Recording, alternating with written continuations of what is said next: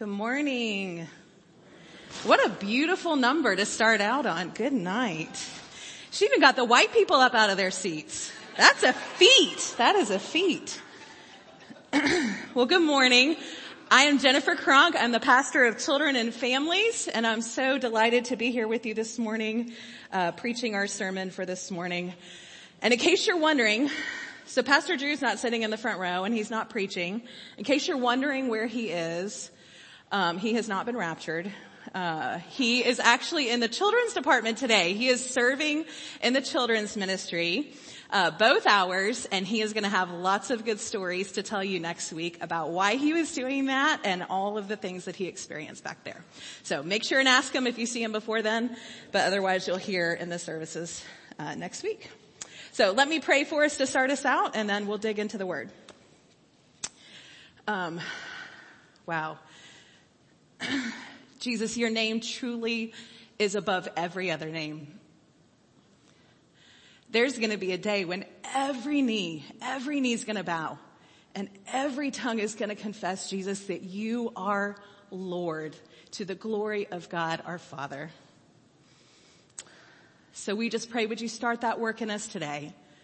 Would you bend our hearts in submission and worship to you this morning? God, I give you myself. You know I have no words to say that can change a single heart here, but you do. You are the living word. Your words have life and power and hope. And I pray that you would apply those things to our people's hearts this morning as they listen to your word. God, do your work. Encourage our hearts that we more, that we may live more fully surrendered to you. And we pray it in Christ's name. Amen. Well, I recently switched my cell phone carrier. And if you know that, you know it's, it's a tedious process. But when I did, I got an unexpected happy gift. A free three month subscription to Apple TV. And so of course, I had to watch the show that everyone has been talking about for the past year. Ted Lasso. For those of you who are living under a rock like I am, uh, Ted Lasso is the story of the most unlikely football, and by football I mean soccer, coach of all time. He goes from coaching a mid-level American football, real football team, to coaching a Premier League soccer team in England. Right? Doesn't make any sense at all. But Ted is a glass half full kind of guy. He always sees the best in people and he's always coaching players to be their best selves. When he starts, obviously this is a stressful transition, right? When he starts, he starts experiencing some anxiety. Eventually it comes out in the form of panic attacks. He's reluctant to ask anyone for help. And he even resists going to see the team therapist when it's suggested to him. After a lot of internal struggle and a couple more panic attacks, he finally works up the nerve to go see the therapist. In one of their first sessions, she says something really poignant to him and it reminded me of some words of Jesus. I'll beg your forgiveness because I'm going to alter her words a little bit in order to avoid a little offense. But this is what she said to him. Ted, the truth will set you free, but first it'll make you mad. She ends up repeating that sentiment to him several times throughout his therapy. Now I'm starting with that quote because I think that it's a really helpful way for us to frame today's topic.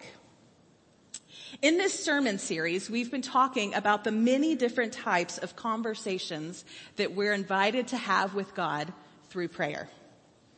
This morning, we're talking about learning to trust God through prayers of surrender. I want you to keep those words in the back of your mind. The truth will set you free, but first it'll make you mad. To some of you, those words might sound a lot like Jesus' words in John chapter 8. So Jesus said to the Jews who had believed in him, if you abide in me and my word, then you are truly my disciples and you will know the truth and the truth will set you free. It's an interesting paradox. Jesus says that the truth sets us free. But can it also be true that the truth makes us mad? And if so, why? Certainly we can see throughout the gospels that Jesus' words often angered his listeners. So much so that he was criticized, attacked, plotted against, and eventually crucified for no more than his words. I think we can also see throughout the gospels that anger is on many occasions a form of grief. As Jesus' followers are forced to deal with the loss of their identity, their money, their time, their creature comforts, their preconceived notions about Jesus, and so many more things in order to learn to love God and their neighbor. Every loss produces grief and grief must work itself out in the life of a believer. Jesus puts it this way in Luke chapter 12. Whoever loses his life, whoever loves his life loses it. And whoever hates his life in this world will keep it for eternal life. If anyone serves me, he must follow me. That's Luke 12, 25 to 26. Have you ever heard of the five stages of grief before? If you have, I can see Helen nodding, our, our social worker, of course. If you have, you can say them with me. They are denial, anger, bargaining, depression, and acceptance. Surrender to God often looks this way, doesn't it? Messy, fraught with emotion, sometimes some cursing, before eventually collapsing into God's sovereign wisdom and tender heart. Surrender to God and His will are never easy. We want to be in control. At least I do. I admit it. I love having things my way. Take for instance, choosing a restaurant to go to dinner with a friend or a spouse. You know you should be generous and let that other person have the first pick, right? That's the right thing to do. But then they choose the worst place that you can imagine. Maybe I could just make a few good suggestions, you reason with yourself. Phone calls or text exchanges ensue. And before you know it, you're eating at the place that you wanted to go to all along. I bet if you're willing to be honest, you've done it too. It's human. It's in our DNA and it's called sin. It's the overwhelming desire to have things our own way, to be in control, to trust our own instincts over God's truth. We rebel against Him. We want to have things our way instead of His. In fact, it was that very lie that Satan used to convince Adam and Eve to disobey God in the garden. You will be like God, he said. That sounds pretty good, right? Being like God? Because we want to be in control. We like being in charge. And it's true that we can control some aspects of our lives, like our alarm clocks, what we eat for lunch, whether we exercise, the clothes that we wear. But there are many things in this world that lie outside of our control. Sickness, death, natural disasters, pollution, war, even love. Because after all, we can't force someone to love us. We can't control Russia's invasion of Ukraine. We can't control systemic injustices. In other words, we have control over little things, but the biggest things in our world and in our own personal lives are out of our control and sometimes even our own influence. Surrender requires us to acknowledge this to admit that not only are we not into control, but to rejoice and rest in our lack of control. We do that by grieving the idea of having things our own way and celebrating the fact that God remains in absolute control. His heart towards his children is always good, always kind, always generous, and always full of love. We grieve and we acknowledge and we accept all that we are not so that we can rejoice in and trust and love all that God is. Now I know, I know I'm going to have some dissenters about this next part, but I am a huge fan of the Harry Potter books. I think they're a beautiful allegory for the gospel. In the first story, the main characters of the book, Ron, Harry, and Hermione, they have to get through a series of magical obstacles in order to find the sorcerer's stone, a powerful magical stone, and prevent it from being misused by he who shall not be named, the evil wizard Lord Voldemort. One of the obstacles is very fittingly called Devil's Snare. It's a growing, winding, vine-like plant that wraps around you. The more you resist it, the tighter it gets. And when you're scared and you're panicked, the natural response is to resist and to flail. But the secret to devil's snare is to relax, to submit, to trust. It will eventually loosen its grip and you will be free. Let's watch a video so you can see what I'm talking about.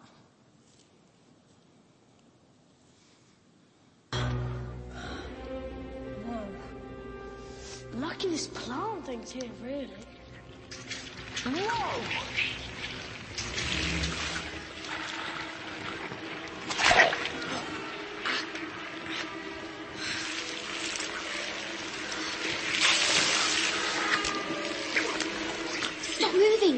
Both of you. This is Devil's Snare. You have to relax.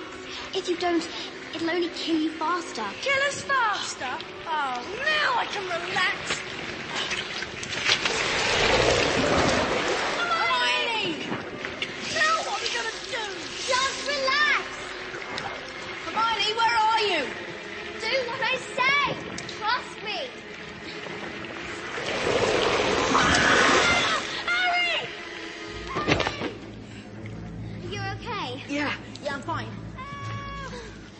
Relaxing, is he? Apparently not. We've got to do something. What?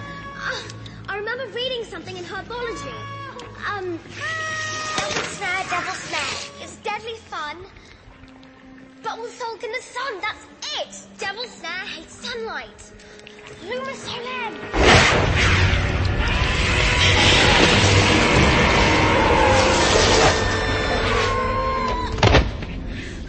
Ron, you. Okay. Whew. Lucky we didn't panic.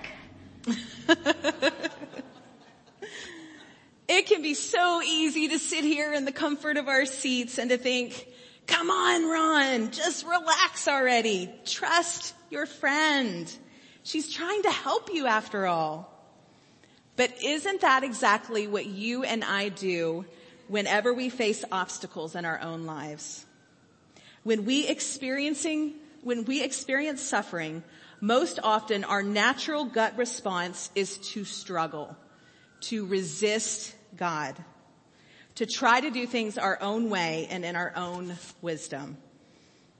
The whole time though, what we really need to do, the thing that will actually set us free is to relax, to surrender. The truth will set us free, but it'll make us mad first. Do you remember what the first part of those verses from John said in chapter 8? If you abide in my word, if you abide in my word, then you will know the truth and the truth will set you free. So what does it look like to abide in God's word? It means to rest in the truth and promises that are in it, to surrender to God's ways, to take him at his word, to really believe him.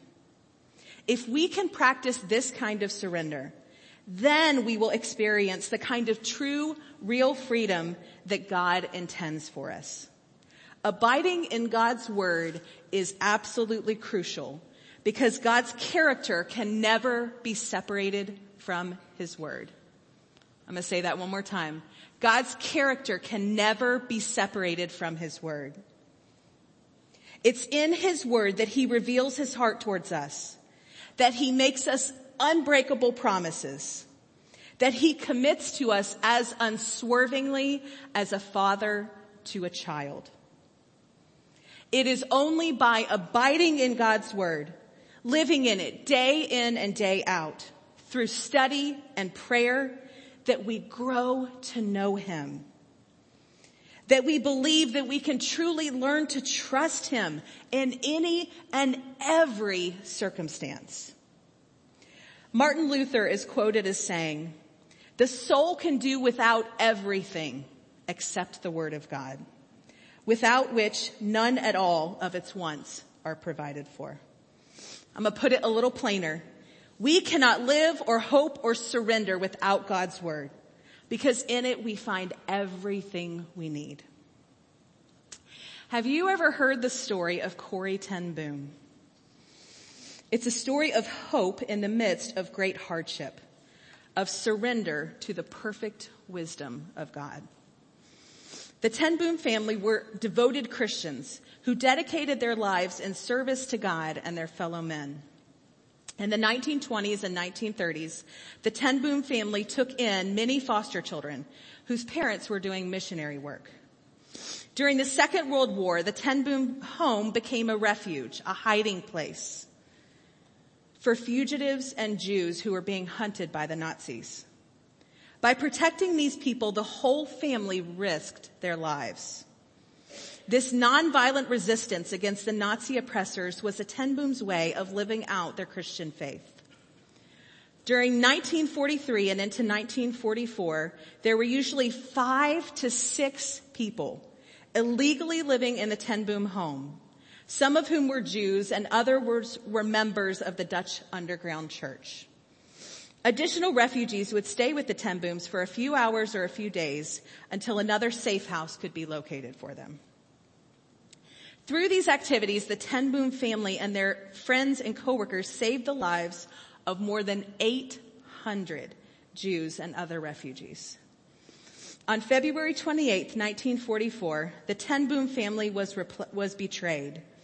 And don't quote me on this word, this Sicherheitsdienst, which is the security service, I can't speak German, um, of the Nazis raided their home. That day, more than 30 people were arrested, among whom were her father Casper and Betsie, her sister, and Corrie.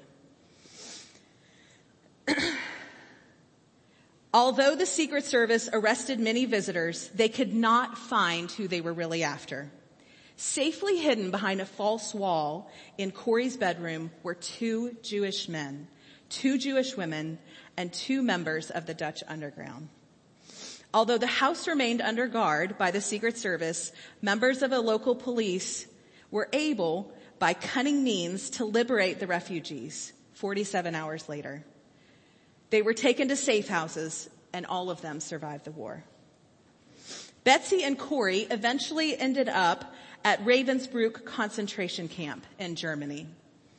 Life at Ravensbrück was almost unbearable. But Betsie and Corrie spent their time sharing Jesus' love with fellow prisoners. Many women became Christians in that terrible place because of Betsie and Corrie's witness.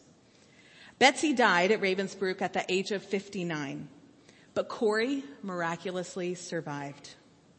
After her release from the camp at age of 53, Corrie traveled around the world telling everyone there is no pit so deep that God's love is not deeper still. She said, God will give us the love to be able to forgive our enemies. In more than 30 years, Corrie visited over 60 countries to testify of God's love and to encourage people with the message that Jesus is victorious. She was a woman who witnessed and experienced great loss, deep heartache, untold suffering, unjust treatment, and countless wrongs. And yet, her faith in Christ, the promises that God had laid out in the scriptures, allowed her to beat that devil's snare. As she abided in the truth of God, as she relaxed into God's loving embrace, she was set free. She was able to trust and submit even in the darkest of circumstances, knowing that God saw, He cared, and He had not abandoned her. Corrie penned a beautiful poem. I was introduced to it as a teenager, and I love to read it again and again whenever I'm facing difficult circumstances. When I find myself tempted to resist God's hand. It's called the tapestry. My life is but a weaving between my God and me. I cannot choose the colors. He weaveth steadily. Oft times he weaveth sorrow and I in foolish pride forget he sees the upper and I the underside. Not till the loom is silent and the shuttles cease to fly will God unroll the canvas and reveal the reason why.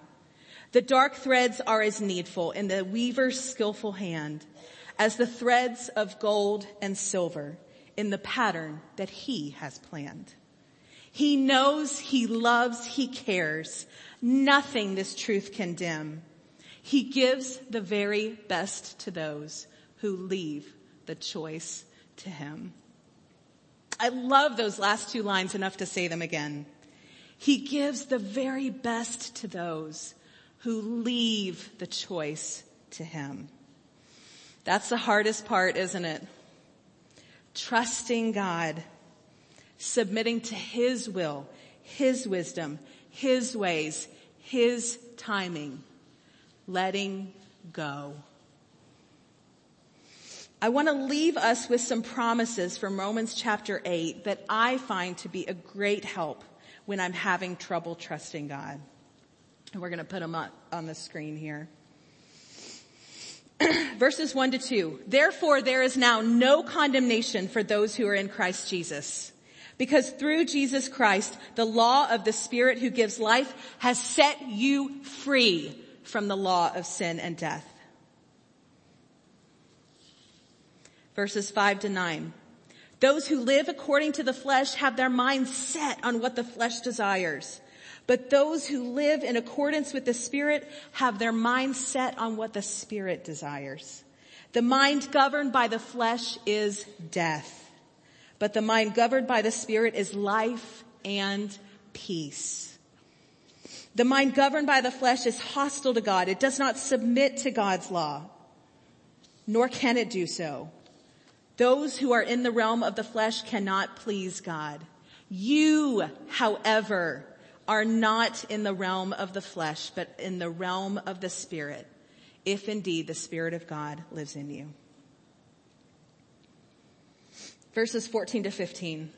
From those of you who are led by the spirit of God, you are children of God. The spirit you receive does not make you slaves so that you live in fear again. Rather, the spirit you received brought about your adoption to sonship. And by him we cry, Abba, Father. Verse 18, I consider that our present sufferings are not worth comparing to the glory that will be revealed in us. Verses 24 to 25. But hope that is seen is no hope at all who hopes for what they already have? But if we hope for what we do not yet have, we wait for it patiently. Verse 28, and we know that in all things God works for the good of those who love him, who have been called according to his purpose. And finally, verses 31, 35, and 37. What then shall we say in response to these things? If God is for us, who can be against us? Who will separate us from the love of Christ? Shall trouble or hardship or persecution or famine or nakedness or danger or sword? No, In all these things, we are more than conquerors through him who loved us. Did you notice what's been sitting next to me the whole time?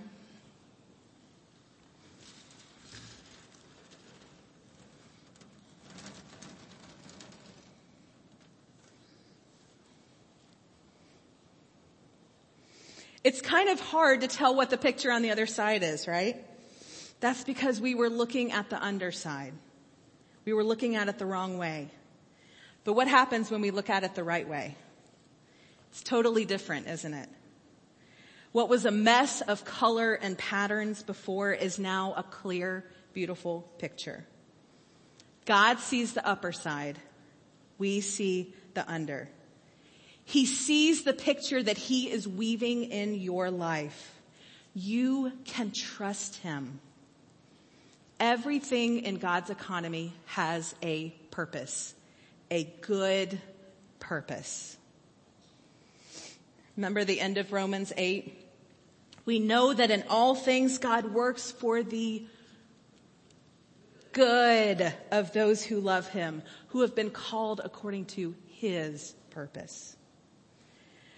So we're going to close the sermon a little bit differently this morning. Um, we're going to have a song that plays. I want to invite you to surrender as you listen. Whatever you need to let go of this morning, wherever you're resisting God, if you are not abiding in God's truth in some area of your life, I would invite you to pray, to release that to God. Maybe it's a difficult relationship. Maybe it's your finances or a health issue or something happening in your love life, whatever it is, prayers of surrender don't have to be fancy. It's as simple as saying, I trust you, God. I'm letting go now. I choose to believe you. I know that you love me. I leave the choice to you. Have your way, God. So let's do some business with God in the next few minutes. I'll come back up at the end, but just know He's here. He's here. He's surrounding us with His love and grace. He gives the best to those who leave the choice to Him.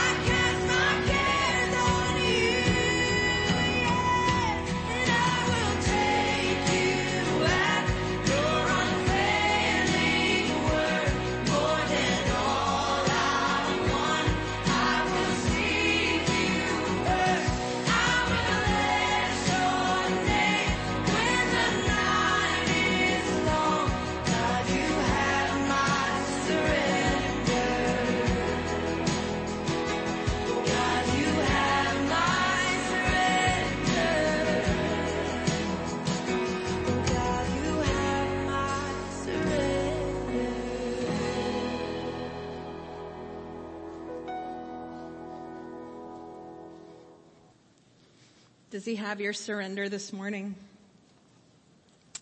On your way out, when the service is finished, you're going to get a little postcard that has that poem by Corrie ten Boom, and I want you to read that over and over this week.